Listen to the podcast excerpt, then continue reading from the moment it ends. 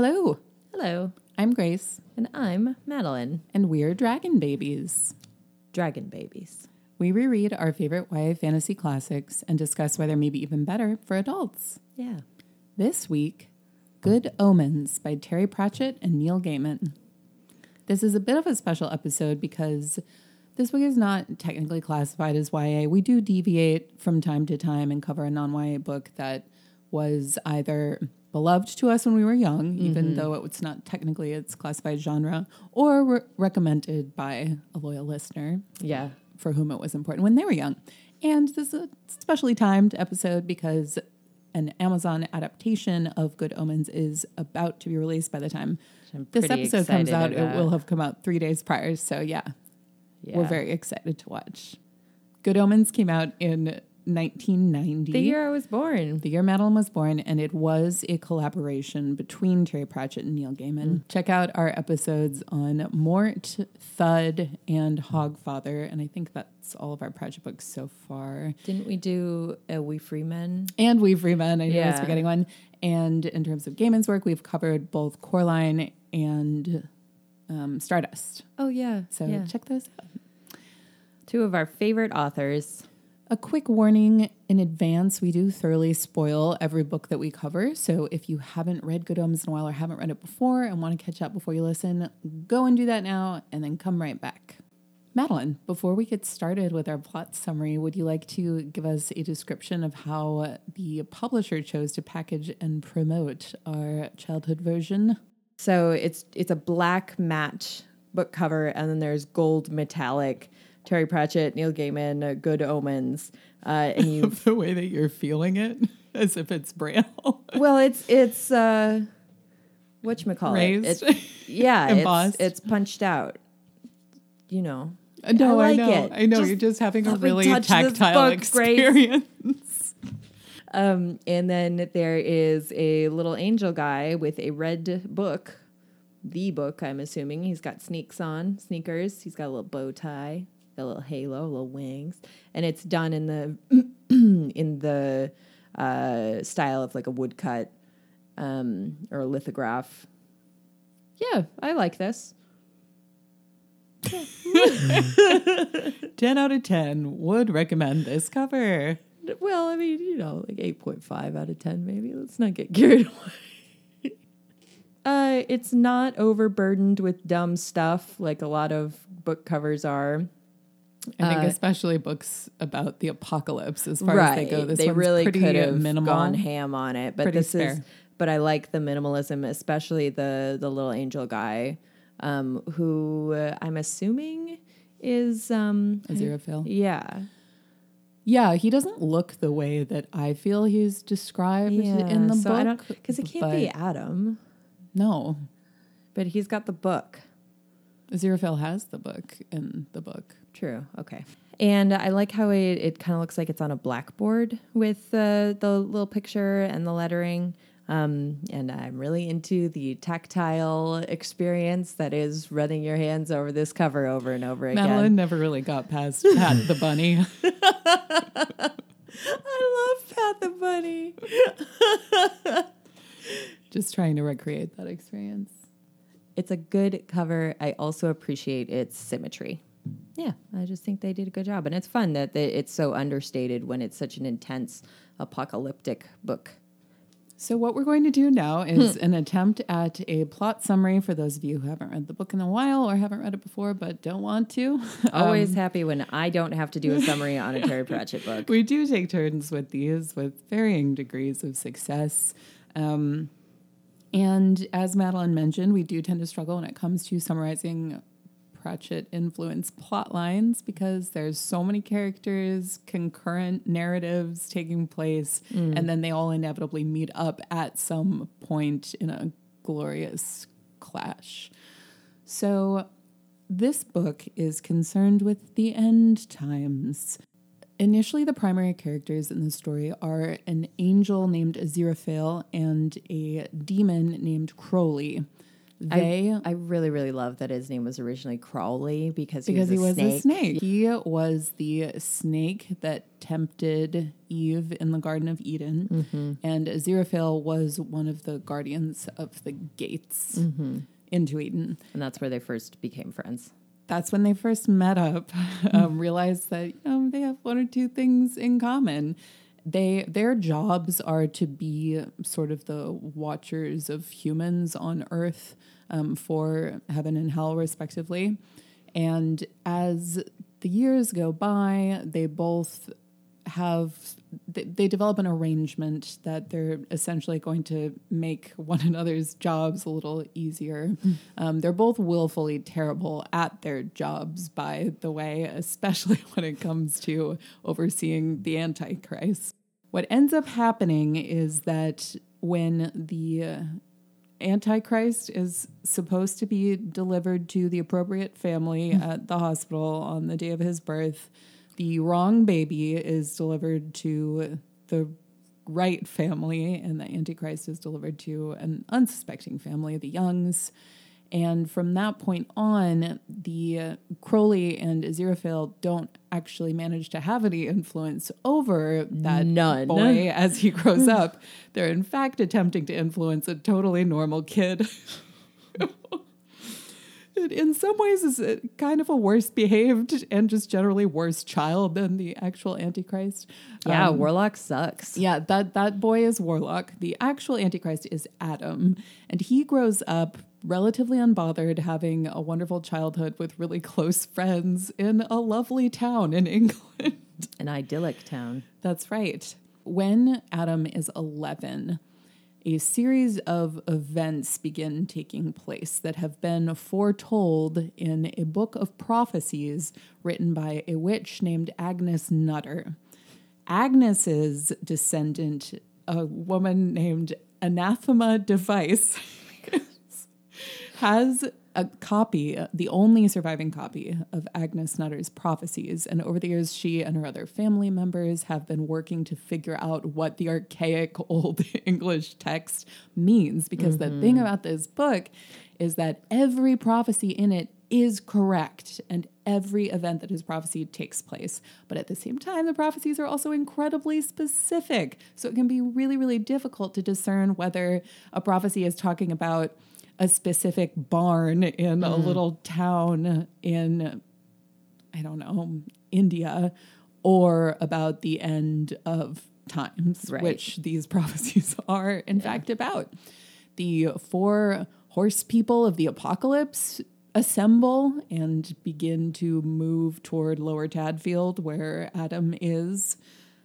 And Aziraphale and Crowley realize that they have made a mistake because the uh, actual uh, warlock, the boy they thought was the Antichrist, um, it is clearly not able to do absolutely anything that the son of Satan should, and doesn't have the mysterious hellhound who was sent to be at his side on his 11th birthday, correct? Yeah, who gets um, turned into like just a little poocher. Yeah, who turns into a cute mutt because that's what Adam envisions, because he was raised a normal child. yep, and that's what he wanted. So, in true Pratchett fashion, everything kind of collides in a big mess. And ultimately, Adam loves the world and all its humans too much to decide to bring about the end times. And this is the same sentiment that Crowley and Aziraphale experience. They don't want the world to end either um, because they lose all the little weirdnesses and comforts that it provides them in their lives. And Adam thwarts um, Beelzebub and the Metatron, the voice of God, and the four horse people of the apocalypse, and resets the day so that they basically just skipped the things that were supposed to happen. Yeah. Um, puts everything back so uh, the Kraken is no longer unleashed. Atlantis wasn't found. No aliens. There aren't aliens coming throughout Earth delivering messages of peace. Oh gosh, I love that so much when the aliens are just like walking up to random people and being like, "We bring you a message of peace," and that's it. and all of the different signs and omens, if you will, um, ultimately are meaningless. And the book ends with Anathema receiving a, a continued edition of Agnes Nutter's prophecies, which shows that she really was the last true witch because she knew that the world wasn't actually going to end. And she has a whole new set of what came next in Yeah. what's essentially the Earth's second version of existing, The second age, the second age. one might say.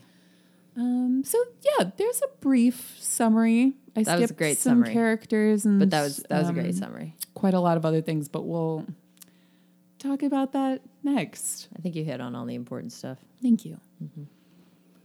Let's talk about old and new impressions and compare how we felt about this book when we were young to how we feel about it today.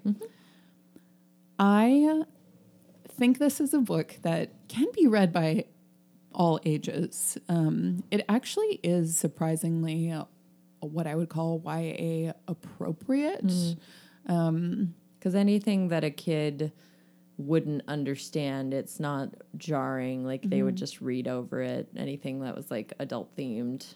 Yeah, I think the greatest loss for a young reader experiencing Good Omens for the first time is just the lack of kind of referential knowledge that they might have. Right. Yeah. so- that's the thing about Pratchett and a lot of Gaiman's work too. Mm-hmm. Um, they love packing in mythological and cultural references, Especially from a Judeo Christian background, just like in this book. and they make every joke so much funnier. Yeah, Yeah, you're right. So if you don't have that knowledge base, then Yeah, exactly. Um, and yeah, it is all from a Judeo Christian tradition. That is where, that's what the force of the religion in this book is. Yeah. Um, because it is a book about what Christians, what Christianity, what the Bible foresees as the end times and the revelations. Yeah. So I read this book when I was a teenager, um, hence the 2006 edition that we have Oh, today that your which is edition that crumbling and falling apart. It is crumbling. And it's also stuffed with old receipts and plane tickets, so I can tell how much I've traveled with carried it around quite a bit in the past. And that's made all the funnier because in the introduction to this copy, um, Gaiman and Pratchett say that they are always amazed by the state of the books, the Good Omens books specifically, that people bring to them to sign. That's so funny. They've been dropped in the bath and they're being held together with tape. and, um, Well, yeah, just they're not wrong. all kinds of incredible stuff. And yeah, mine's also in poor shape. Um, and I've always deeply loved this book. It really captures a lot of what I find so glorious and infuriating about humans at large and the state of our world Yeah. it is a much more sobering read today Yeah, right. because of the uh, climate change specifics that are mentioned in the book, like the polar ice caps melting and the seas rising, um, and famine in particular of the four horse people of the apocalypse. Each of them are a fascinating character and they get development as the story goes on, which is really cool and I think pretty difficult to do. It reminds me quite a bit of American Gods, and I know that Neil Gaiman did write the the Four Horsemen. Um, and in American Gods, he does something really similar with um, just creating humanity in godlike characters and mm-hmm. giving them all these little touches that make them relatable to us, even though they're just entities. You know, mm, they're yeah. forces. They're not humans Sure. Um, and famine in particular is very frightening um, Yeah. and has in fact created a fast food empire Yeah. in which he serves meals that do not contain nutritional value Right. Um, and the commentary there about what companies that are seemingly interested in nourishing people are actually delivering to them all in the name of turning a profit is very accurate and dark i Yeah. think Yeah. of course uh, fast food companies aren't serving food without nutritional value because they're not the biblical force famine. uh, also, the swap of pestilence for pollution. I liked that a lot. um, Yeah. made a lot of sense Yeah. because 'Cause that is the new pestilence. Humanity has managed to find cures for um, many different types of plagues that would have wiped out entire populations Mm-hmm. Yeah. hundreds of years ago. But at the same time, we're destroying the planet to do that. Um, so a little intense um, to experience. And by the end of the book, I actually found myself thinking, you know what? And we've mentioned this on the podcast before. Like, could someone just come and put us all as a planet out of our misery so that we don't have to get to the point where we're in civil wars over sources of water? Yeah. Just Um, grenade respawn. Maybe the turn the wheel and just start over. It, it would be great to have some kind of hellish or heavenly interference. Well, yeah, we need a, a uniting force, right? So we do need to be like invaded by aliens or something to put all the Earth people in the same bucket for once instead of all at each other's throats. And it makes so much sense that at the end of the book, Crowley and Aziraphale are speculating that maybe the final battle it is actually going to be humanity versus the religious, celestial the forces, supernatural, the celestial. Um, and that makes sense for a lot of different reasons. Also, just because without these little, these little, these little, without these little creations running around occupying their time, what are the forces of What good are and they for? evil doing anyway? Yeah. Which is a problem that's clear from the first page of the book. So I, I love the way that everything wraps up, Mm-hmm. and also just in awe that two people wrote this together. Yeah. Yeah. Yeah. And we let's we can talk more about that after hearing your impression. Uh, first, I just wanted to say really quickly, in case other people are experiencing this as well. I told my psych last time I saw her, I was like, "Yeah, I just have." She's like, "What are you anxious about these days?" And I was like, "Well, you know, to start off with, like, I just think a lot about climate change all the time, and I'm like, it's a really big burden, and I don't know what to do." And she just looked at me and she was like, "Yeah, in the past few years, uh, like." everyone says that now. All of my cli- like everybody has climate anxiety. Who it you know is actually believes that it's happening. Um, oh, so not alone, not alone. My my therapist told me Therapist corner. what did your therapist say this week? mental health awareness, guys. It's important. um, I started my most recent bout of therapy um, almost exactly one year after Trump was elected, and my therapist was just talking to me about the influx of new patients looking for counselors to talk to and Yeah. how it has uh, yeah become really difficult she was just speaking specifically from working in the city of seattle as a lic- licensed mental health counselor but um, it has been difficult for folks to find therapists because their dockets are pretty full Okay. that was now um, a year and a half ago but Yeah. We Anyways, how do we I, cope with the brutality of daily life Oh yeah, it's okay. It's all. Don't What do we tell our children? None of this man. I don't have children. My pets will be dead in a decade. All right, this is going to be one of those episodes. I can already tell, and I knew it would be when I started the book. Yeah. honestly. Oh, yep, yep, yep. So let me just say, I have not read this book before.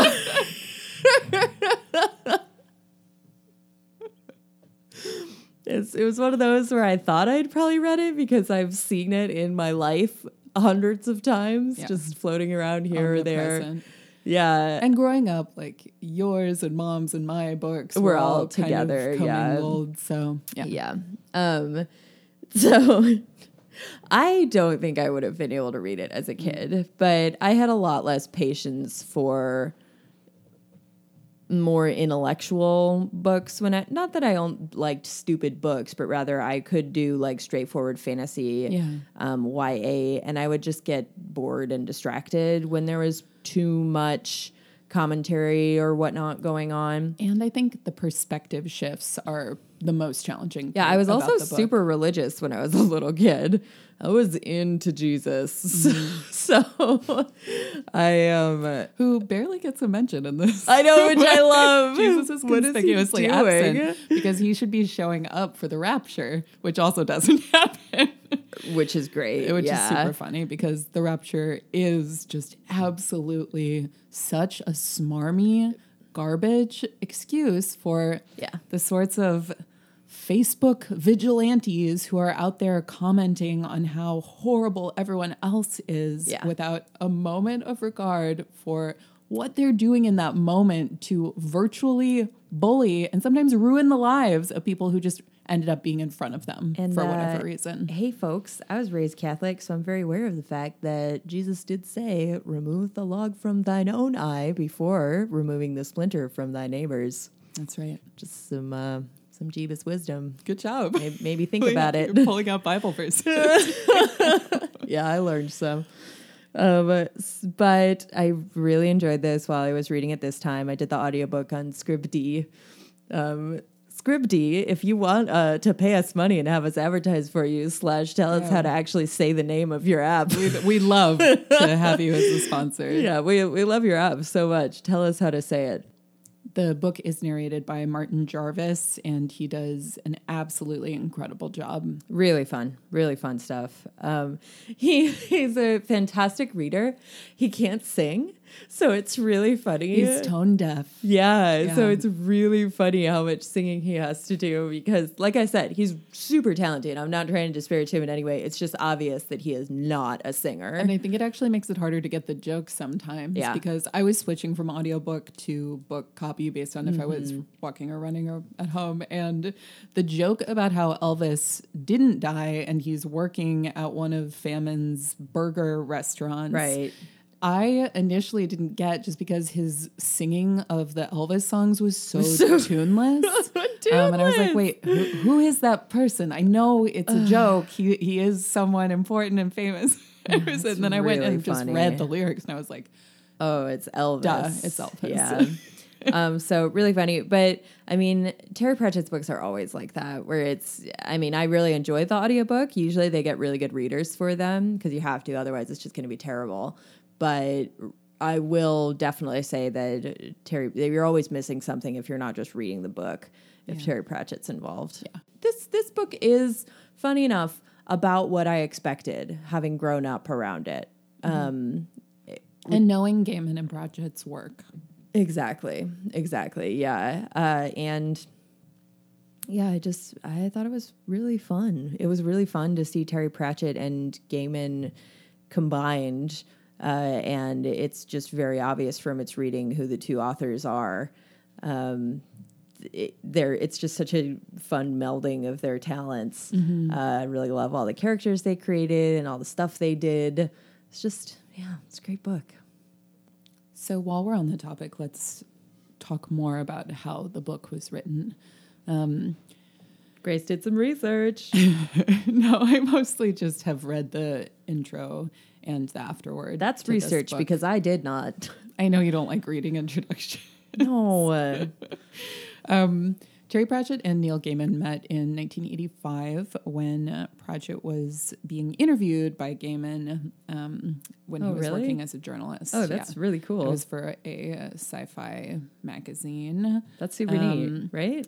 Yeah, yeah, no, it is. Uh, and they both describe their first meeting from their own perspective in the afterword to this book, and it's really great. Um, Neil Gaiman says that he was wearing a gray hat that he was like trying to make work, and then in Terry Pratchett's, he's like he was not a hat man.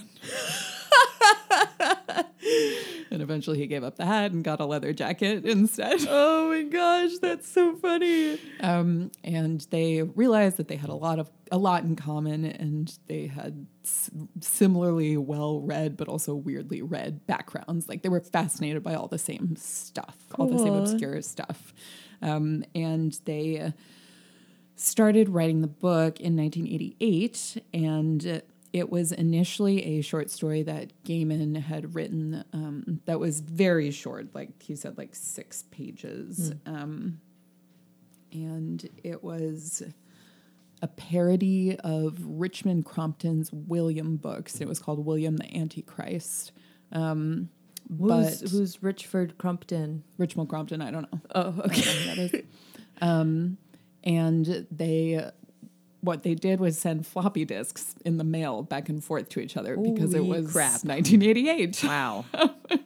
and then they would talk on the phone every day, multiple times a day, Okay. and just kind of spout ideas at each other. And they both said that their goal was to try to make the other person laugh. Oh. And Oh my gosh. I think that's all. That's always what produces the the best art. I mean, Yeah. it's really incredible. Maybe not the best art, but the most fun, the most enjoyable. good. It's good stuff. It's Thumbs it's good up. stuff. It's good stuff. Yeah.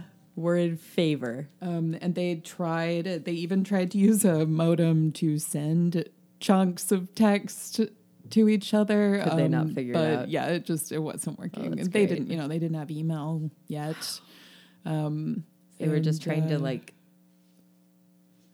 How do, what what did you do before email? I I can't do this right now. You you loaded onto the back of the little green caterpillar that was the only thing that would show up on your screen, and that it would inch across the world. exactly. That's how computers used to work. caterpillar working hard. Um, and so they both said that of the first draft, Terry wrote about two thirds of it. Um, but then from that point on, they and and throughout the draft too, they both said we talked every day. We did we said so much stuff aloud, and then Terry ended up writing most of it because first of all he was just a more experienced novelist, whereas Gaiman at that point was writing Sandman. Um, and Oh, Pratchett cool. also had more time to devote to this because he, Grace's uh, book just in what is perhaps a bad open, my book just spontaneously flew off my lap and fell and apart. fell on the ground. There's pages apart from it. So I, I don't know. Maybe Agnes, like, well. can you get in touch? Is that a prophecy? I'm not sure. Um, thy book shall flee thy lap. Thy animal shall poop upon it. My cats are nearby. That's what the book means. Um, and by the end of the process, they had both had moments where they complimented one another on a line that they thought was really funny, and then the other person was like, "I didn't write. You wrote that. Oh, that's funny. So it just became this amalgam of both of their brains, Oh, that's and so cool. I think reading it now after um, having read a good deal of both of their work, yeah. it's so fun having that puzzle of kind of figuring out which characters were Yes. most important Yeah. to each of them and who they had the most involvement with. Um, but they also said that by the end of the book, they had both written every character. So it, it was just like everything. Well, anytime there's a witch, it's just very Pratchettesque Yes. or a bureaucrat. or a vinegar, yeah. Um, so everything surrounding Agnes Nutter, Terry did write, and he also created the the them, the group of kids um, that is Adam's uh, little um, cabal. and uh, then Gaiman was very uh, involved in creating Crowley and also the um, Four Horsemen of the Apocalypse. that makes Um, sense. Yeah. and uh, I just reading this book is such, as we said, a good time. It's Um, a delight. and you just smile and laugh through the entire thing, and that's the best part of like listening to this on audiobook. I'm just walking the streets of Seattle, cackling to myself. Cracking up. Um, it is, and like we mentioned, uh, I can't believe how prescient it feels. Um, almost 30 years now since it was written, um, and it has somehow become more accurate. So maybe the last true witches were actually Neil Gaiman and the sadly departed Terry Pratchett. oh, for sure. Are you kidding me? They're more witchy than anybody else. I also love thinking of the two of them as analogs for Aziraphale and Crowley. yes. really fun. Really fun. because I can uh, totally see that, and yeah, it makes sense to me. There was this super sweet, um, I didn't read too much of it because it made me really sad, uh, tribute to Terry Pratchett um, from Neil Gaiman since Good Omens is coming out. Um, and it's just obvious that they they were really good friends. Yeah, and this book is a display of their friendship. Um, it's immortalized cool. in Good Omens. Uh, I wish that they had had the time and ideas and ability to write a sequel because Yeah. I feel like that is really left open at the end of the book with the continued prophecies of Agnes Nutter. Yeah. With Adam clearly now knowing that he has some kind of supernatural ability, Yeah. but choosing to continue to just grow up as a boy in Lower uh, Tadfield. Very wise. Um, with Anathema and Newt and whatever's going to happen with the two of them. Mm-hmm. Um, and also just with what the four horsemen are going to be doing now because I, I'm very curious about the, the way that it's discussed, you know, it's unclear to anyone exactly what happened and whether the end times have just been Delayed, yeah. or if they have been inherently changed and going to look like something or if this is just part of the whole plan. um, right and this is just a hiccup and ultimately adam will bring about the end of the world um, but sadly they weren't able to do that and Yeah. Well, that's okay. We still got this, and um, being able to create something so awesome and beautiful with a good friend is uh, just magical. And we have another book we covered that was written by two friends, uh, which is Sorcery and Cecilia Oh yeah, um, by Patricia C. Wrede and Carolyn Stevermer. yeah. Which, Um, as we've discussed, is is pretty different, but also a just really really fun expression of friendship. Yeah, an incredibly different book and much lighter in tone and substance than this one. Yeah. But I am just realizing like maybe this is actually a subgenre that I need to explore more. co-authored. You are books. very into co-authored books, though.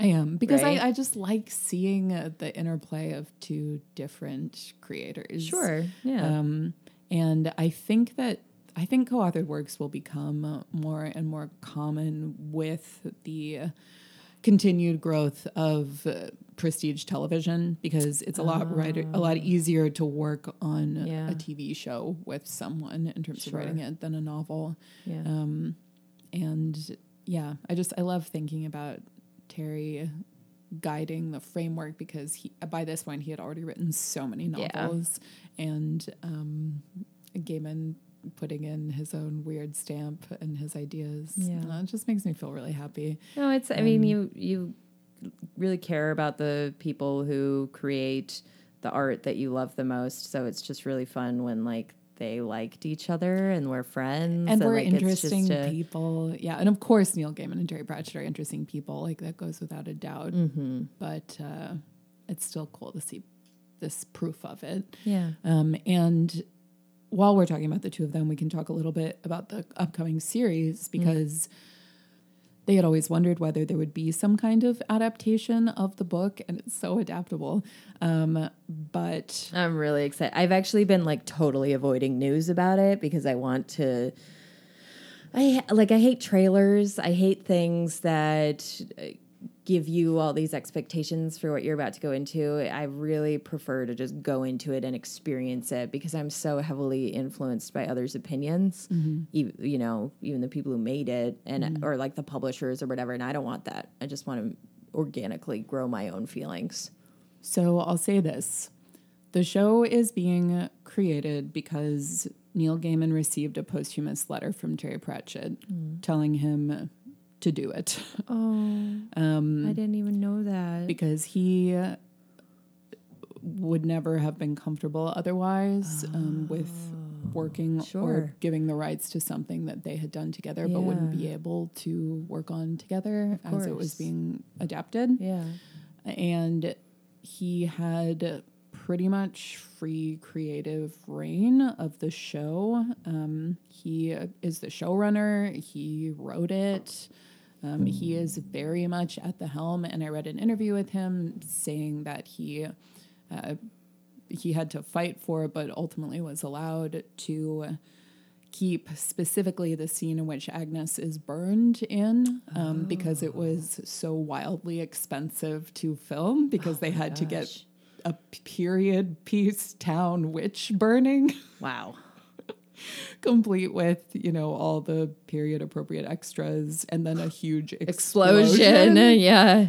Wow. And that scene is so important. And Agnes was also Terry's creation through and through. Um, so he said, Gaiman said, absolutely not. It has so to. be So is it just like a mini series?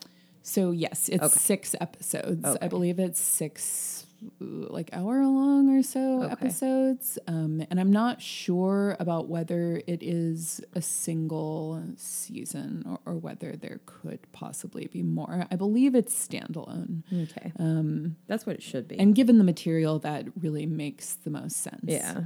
So, all of all of that said, I have very high hopes Yeah. for the adaptation, and I have really want to been enjoy it. Consuming media surrounding it, and it looks really good.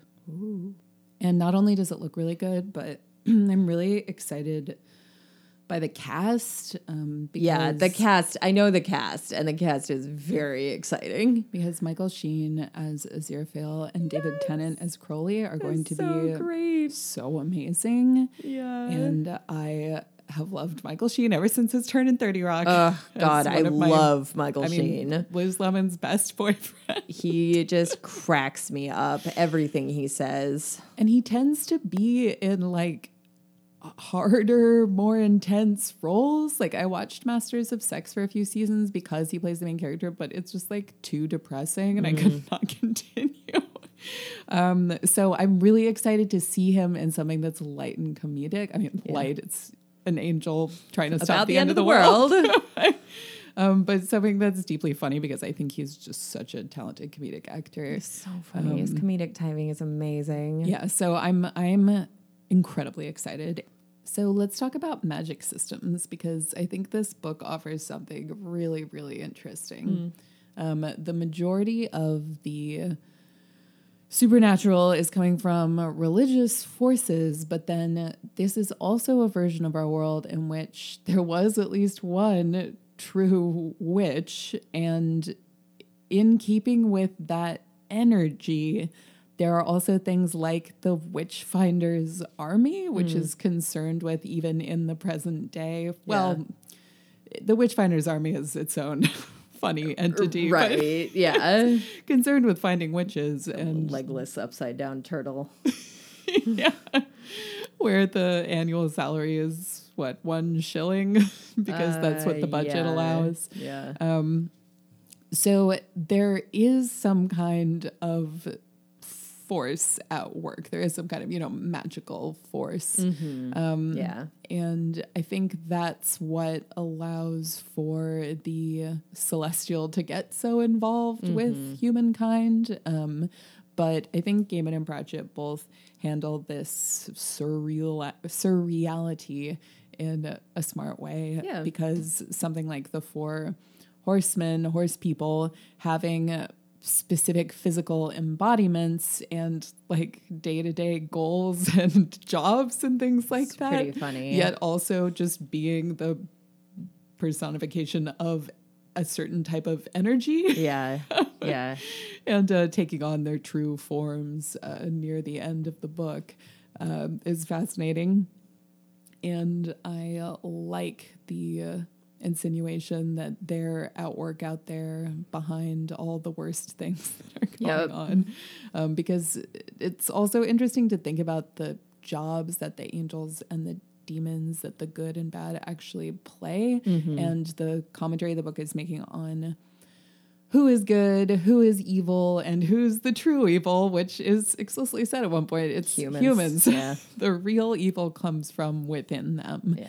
And everything else that's happening is just the angels and demons basically trying to like check off boxes on their to do lists. Mm-hmm. Um, and it's really funny how the old school demons are very concerned with corrupting a single soul. Right. Whereas Crowley is like, I mean, I pissed people off. I tied up the freeway for Yeah, or no, I the turned off phone lines. I turned off all the phone lines for an hour at lunchtime. Like think of all that havoc that stemmed from that, and the demons are just like so disapproving of. It. Yeah, that. he's much more chaotic neutral than even actually evil. yeah, he really is, and it makes sense because he's been tainted by humankind. Yeah. And I love that at the end, when death, a different death than we're used to in Pratchett's books, but a death nonetheless, says the four horsemen have, you know, we're just going back to existing everywhere at once, and now entropy will take our place Yeah. again because it is always entropy that is Right. leading to um, ev- everything that's happening, honestly, and that the humans are all just striving to fight against. Yeah. Um, it is so so sweet that a book about the hell and heaven and angels and demons and God and Satan and the end of the world has an ultimate message of hey life is pretty cool Yeah. and we should Enjoy celebrate it. and appreciate it and enjoy it Yeah. um, and even something like an immortal being can get really invested in like finding a good lunch and feeding some ducks at a duck pond Yeah. and driving a, cool car or Yeah. collecting all of the rare manuscripts that they can find about prophecies. it's just, uh, I really like that. And it gives me uh, some hope back at the same time that there is something to be found in this human race of ours. Yeah. So maybe that's the real magic in the book. Yeah. There you go. I don't. I can't follow that up with anything. That's. I'm just. Yes. Mm, indeed. Sage.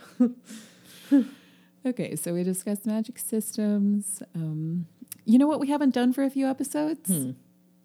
Just like animals. Animals in this Animals book. in this book. So uh, I really love the hellhound in this book, who uh, starts out being a terrifying creature and becomes just a like kind of cute little doggy because that's what Adam imagines the kind of dog that he wants to be. So that's what the hellhound becomes, and the hellhound just becomes his companion. He completely just is no longer a hellhound by the dint of Adam's own life force and imaginings. Um, and And he still has really a small satanic spark inside Right, him. his eyes can get red. I love the really fussy, uh, you know, town council dude, basically, Yeah. who uh, writes a letter about the dog being rabid after his, he sees his eyes glowing red at one point. It's just like, what are you doing, man? There are people, even in this version of our world, that are so determined to ignore signs of right. Magic or Yeah. Mm-hmm. anything beyond the ordinary. Yeah. Um, and I'm trying to. Were there any other animals besides the dog? Yeah, There I mean, were. They just didn't have like starring There's the roles. whales. We have to save the whales. That is a big part of the book. That's true. And they and at one point and Crowley, the kraken.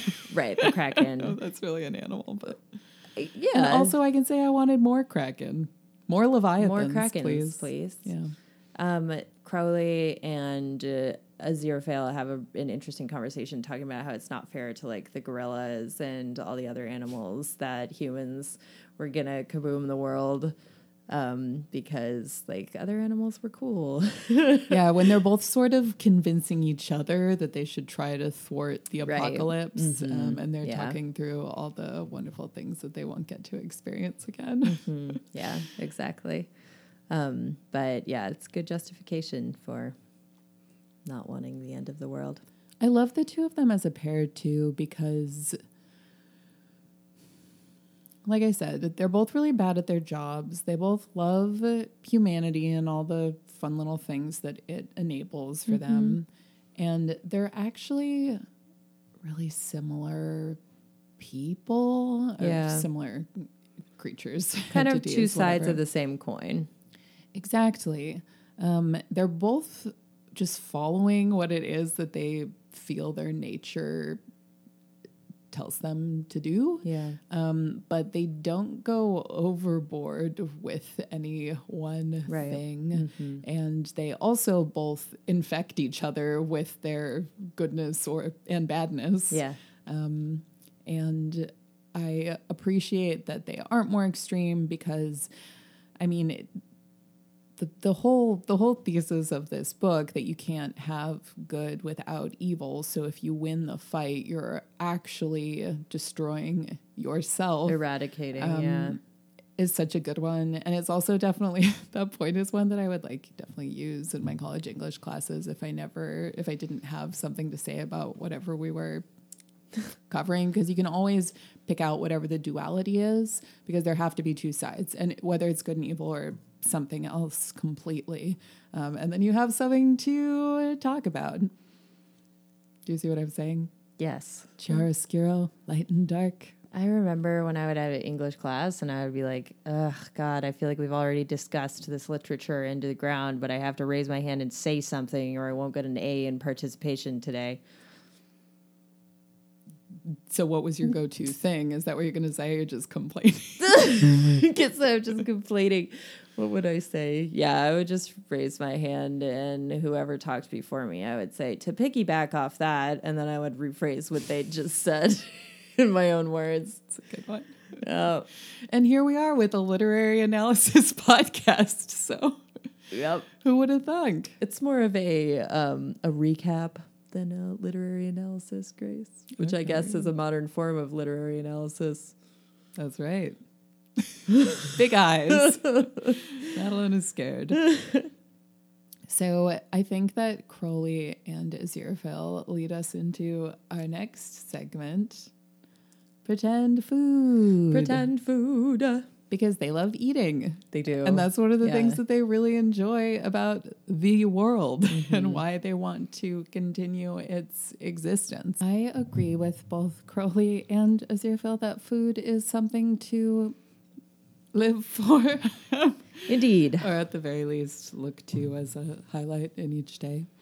Um, and in fact, when Crowley is first trying to begin convincing Aziraphale that the earth deserves saving, Yeah. um, he starts talking about things that they won't have anymore. And first he goes to music. And then he says, like eggs without salt, you said, which reminds me no salt, no eggs, no gravlax with dill sauce. And I love that those are his. like, What is mm, like gravlax? Dem- Gravlax is salmon, it's smoked salmon. oh. And there's also a lot of alcohol in this book.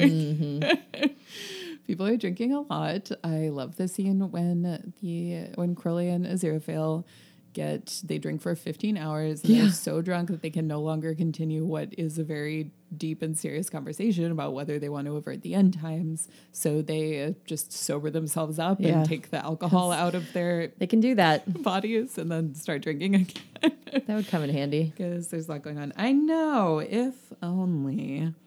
Um, and there's also, I mean, one of the great parts of any Pratchett book are the footnotes, and some of the footnotes Yeah. had some really fun food items in there too. I love his use of footnotes so much because he just adds so much color um, and basically are creates his own uh, encyclopedia about the world that he created in the book, right there in the footnotes. Mm-hmm. I mean, everyone should use footnotes. They're fun. They're great for world building. uh, They're quirky. Like, I just, they're so much fun. I really related to the footnote that comes up when Newt is trying to make breakfast for himself at Anathema Device's cottage. And in the end, as every human being who has ever breakfasted on their own in someone else's kitchen has done since nearly the dawn of time, he made do with unsweetened instant black coffee. I have had that feeling many times, especially because I need to eat pretty much immediately after I wake up or I just lose my mind and can't do anything. and if I'm staying at someone's place And or they're something like, like, that, oh, we can go get brunch in three hours. Exactly. yeah. First of all, I wake up between five and six every day, no matter what is happening, because that's when I wake up during the week, and I can't. I can't change my sleep patterns on the weekends. I can't sleep in. That's just not who I am. I also need to have food upon rising, and it's very disturbing to me when someone says something like that. And I, at first, I'm like, "Oh, they're kidding." Then I'm like, "Oh God, Well, what it means for me is okay, so I need to, scavenge." yeah, or uh, no, I need to bring food with me at all times. Yeah, like I usually, always- if I'm going to be staying in someone's place, I have I bring granola protein bars, and bars, fruit and yeah. stuff. Yeah, um, but the footnote is about Giovanni Jacopo Casanova, um, famed amorist and literateur. And because presumably he was waking up in many women's homes because he was a famed amorist, um, he uh, made sure that he would always have breakfast things with him. and what he carries around with him is a small valise containing a loaf of bread, a pot of choice Seville marmalade, a knife, fork, and small spoon for stirring, two fresh eggs packed with care in unspun wool, a tomato or love apple, a small frying pan, a small saucepan, a spirit burner, a chafing dish, a tin box of salted butter of the Italian type, two bone china plates, also a portion of honeycomb as a sweetener for my breath and for my coffee. Let my readers understand me when I say to them all, a true gentleman should always be able to break, break his fast in the manner of a gentleman, wheresoever he may find himself. It's really funny. And I need to aspire to be a true gentleman. I don't know why all those pans are necessary. yeah. That's where it uh, starts to lose me. Um, but yeah, I do. I do really relate to that. So there's also some gross pretend food in this book that we discussed briefly earlier. Um, it's mainly concerned with uh, his fake name is Sable, but he's famine, um, and everyone around him is instantly super hungry, Mm-hmm. and then he's also offering them food that doesn't contain real nutrients. So Yeah. it's just a, doubly an issue. Um, but he not only has a chain of burger restaurants, he also sells prepackaged like diet foods um, that just kill you Yeah. because because they don't contain anything for you to subsist on. So you just starve to death. Um, and there's a really disturbing scene in which a dying woman approaches him in a restaurant, asks for his autograph. So that that's dark. yeah. yeah. It's pretty dark. So that's like a non-food. Yeah, a but but pre- in the form non-food. of supposed sustenance. Right. Yeah. It's like Um, upsetting. yeah, and it makes me hungry. Yeah. It made me hungry too. And I was reading that. I was like, oh, better go get some cereal. So we did we do get uh, yeah we do get some nice fantasy food even though this is set in our own world and I do want to go to lunch at the Ritz with Crowley and Aziraphale especially because they always get a table there even when it's the end times. Shall we discuss our badass ladies and their meterage? Yes. We shall. Would you like to go first? Okay. My badass lady is Agnes Nutter. And And let's talk a little bit about Agnes. I know you want to jump right in and rate. can I rate and then we'll talk to about her? yes. My rating for her is the uh, foresight of uh, hiding shrapnel and gunpowder in your skirt. Yeah, Agnes is the best. I not, I love everything about that scene. Yeah. I'm really happy to know that it will be in that the it's going to be in the bo- in the show. Um, Yeah, From her waiting with her shoes on for the witch hunters in the morning when they come to get her and telling them that they're late, to her beckoning the crowd that's gathered there to watch her burn to get as close as possible. yeah, uh huh.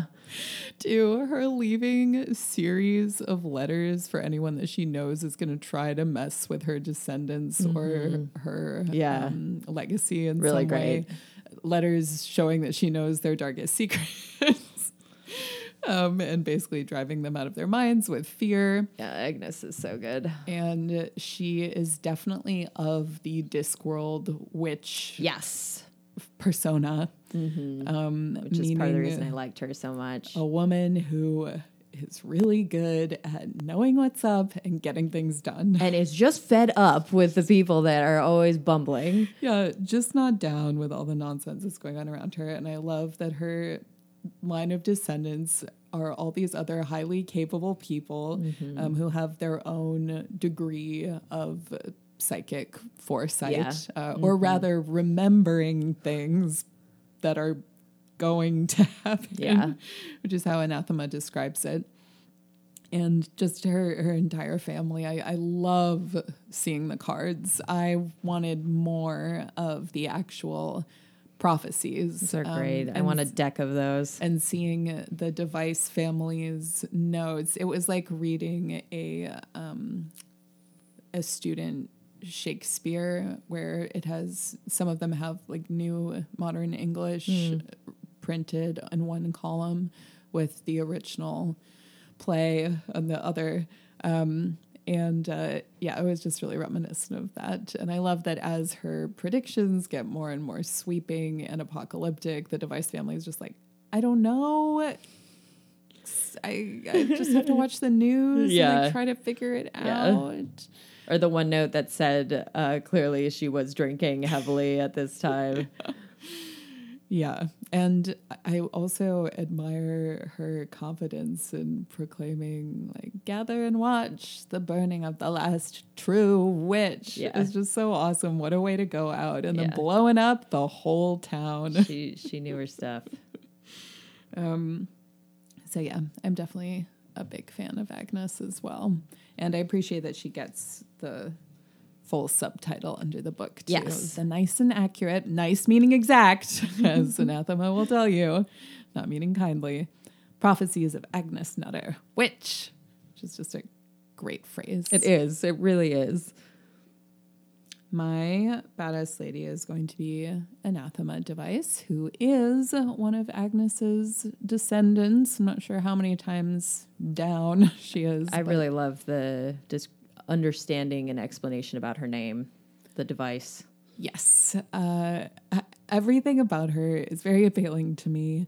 Um, she has worked really hard to carry on her family's legacy. Um, as Newt says, she and she when she's talking to him that she's a professional descendant. Um, but that's how they all make their way in the world. Um, and Anathema is a super important driving force in the story, even though she may feel like she's kind of in the background. Um, but she is the one who gives Adam the magazines that lead to him gaining an understanding of who he is and what he can accomplish because she really opens up his worldview and takes him outside of just his experiences in lower Tadfield um, and shows him what a disaster the world is, which leads him to feel the need to restart it. Um, and yeah, just showing him his true powers. And Anathema also, I love the I love the joke about how her spelling wasn't bad so much as 300 years too late because she writes the way that Agnes wrote in the prophecies because she's always reading the book from a Yeah. very young age going forward. Um, I also it's so weird and funny that there is specifically a prophecy about her having relations with Newt that her whole family, like over the years, makes jokes about. Yeah. It's really And when she meet, first meets him and is like, yeah, she was hoping he was tall, dark, and handsome, but like tall and dark, two out of three ain't bad. and just that about that understanding of like, okay, guess this is gonna happen now. So Yep. It whatever. has been written. Um, and I think Anathema does a really good job, and I wish I could see what she does with the continued prophecies of Agnes Nutter. I, I can't tell in that moment If whether she's she gonna does open them or read not. them Yeah. or not. Um, I think I think ultimately she will. Yeah, I think so. Um, my rating for Anathema Device is the best name I've read in fantasy in quite a while. It's, just a really good name. fun to see and fun to say and it's a great description of her character in general Yeah. and even though there weren't um, a significant number of female characters in this book agnes and anathema are i would say the two most capable characters And they're in also the like book the ones behind the scenes, like knowing what's they have the knowledge. exactly that's why i'm saying that the most capable Yeah. Um, and it is a little tricky that the angels and demons, I mean, I understand why they're all like male or, you know, male bodied or gendered. Yeah, because um, everything's because sexist. it's biblical. Yeah. And it's, yeah, all stemming from Genesis and the book of Revelations. Super well. sexist stuff. Um, but uh, yeah, it would have been cool to have a female angel. I meant the the source material is sexist, not I know. Gaiman and Pratchett. I know. I know you know, but I don't want our listeners to misinterpret what I say. I think everybody understands. Understand me, guys. And there's also Pepper, who is a member of Adam's gang, Mm-hmm. um, and who is a fun, you know, character of Yeah. the type that is like the little girl that's hanging out with little boys and like roughing things up, but Mm-hmm. Yeah. also being like the smartest one in the group Exactly. and keeping things moving Yeah. forward. Um, yeah, so overall, I was um, happy with female representation Mm-hmm. in this book. Yeah. Also, we're forgetting the uh, Chattering Order of Saint Beryl, um, which is a The nuns. the nuns. Yeah, there's a uh, lots of ladies there. that talk constantly. I know I kind of forgot them because they don't show up again after Right, the they're at the beginning and then the they drop off. Um, but they're so fun and one of the most um, I one of the pieces of promotion that I liked best for the Was the upcoming song. show is this did see that. Um, praise baby Satan song sung by the sisters um, that was yeah just filmed in a really fun way. Um, yeah, I love the nuns. Uh, I love the concept that they just talk constantly, except for one hour when they have their Oh. tea if they want. And another lady is War.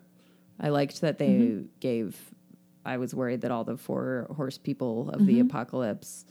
Uh, Mm-hmm. yeah, and death is just death. yeah, death doesn't really It's have a neither gender. masculine nor feminine. Um, but yeah, no, I mean that. Like I said, I, I, there are women throughout the book, um, Mm-hmm. just not in the biblical roles, of course. Yeah, Um, yeah, but I, I love the nuns. Their existence is very funny. The nuns Um, are great. and that also was something I was thinking about when we were talking about the magic in the book and kind of the heightened the heightened Christian reality Hmm. um, that there is like a group of satanic nuns that are um, raised. Uh, I can't remember what the the nun who swaps out the babies what her specialties were. It was something like chanting and liver. Like those were her satanic Oh, school yeah. specialties. Yeah. Um, and I just loved that line. It was super funny. Okay, so that's all for Good Omens um, by Neil Gaiman and Terry Pratchett. and we'll do an episode about the show because we're both gonna watch it. Oh, okay. Oh, I thought we talked about that already. Making up conversations. Maybe I, I don't think had a talked about it. prophetic dream. I maybe you did. Yeah. Um, That's how to have I'm prophetic dreams is just to make worried, the things happen that happened in your dream. Oh, but I had a really bad dream last night. Oh no. Um, yeah, that that probably won't be for a bit because there'll be a lot of show to I'll probably get eaten by a Um, T-Rex. Okay, we're talking about two different things. Less about Madeline's dreams, more about our podcast. Um, you can find us online at dragonbabiespodcast.com, on Instagram at Dragon Babies Podcast, on Twitter at Dragon Babies Pod. And if you'd like to send us an email letting us know what you think about the podcast or if there's a book you'd like for us to cover, you can email us at dragonbabiespodcast at gmail.com. We would also love it if you could leave us a rating and review on Apple Podcasts so that we can broaden our audience and get more listeners and just create more episodes. Yeah, and uh, send us requests. We love your requests. Thank you so much for listening. Um, we hope you enjoyed Good Omens as much as we did. And, And we hope you're enjoying life as much as a demon and an angel could. And we'll also do our quick little, as I look it up, our quick little announcement of the next book we're going to be covering. Um, so that you can reread it if you would like. Um, so technically, this week was when you were supposed to pick, but you never picked anything, and then you said, "Let's do Good Omens." Oh, right. Um, okay. I have mine picked already for the next. Yeah, what's one. yours, Grace? The next book will be Fire and Hemlock by Diana Wynne oh. Jones. Oh, Cool. Exciting. So we're pumped to cover that. Get back to some good old DWJ. God, I love Diana Wynne Jones. I showed off my calcifer tattoo at work the other day, and my coworker was like, I love that book. And I was like, You are incredible because you recognize that this is from a Miyazaki movie based on the book. And instead of saying, I love that movie, you said, I love that book. And I was like, We are of to one mind. Yeah, I'll continue to be just totally mystified by how underread Diana Wynne Jones 'Cause she's so amazing. in general. She's when so she amazing. should be widely known as one of our best contemporary fantasy Right. They should have been like trying to get blurbs from her to put on Harry Potter books. Yeah, it's, it's very strange, but we're hoping to combat that. Yeah. So, you love Diana Wynne Jones? We're here. Check out our back catalog. We have a bunch of episodes and more to come. okay, thank you so much for listening. Thank you. I'm Grace. And I'm Madeline. Until next time. Goodbye.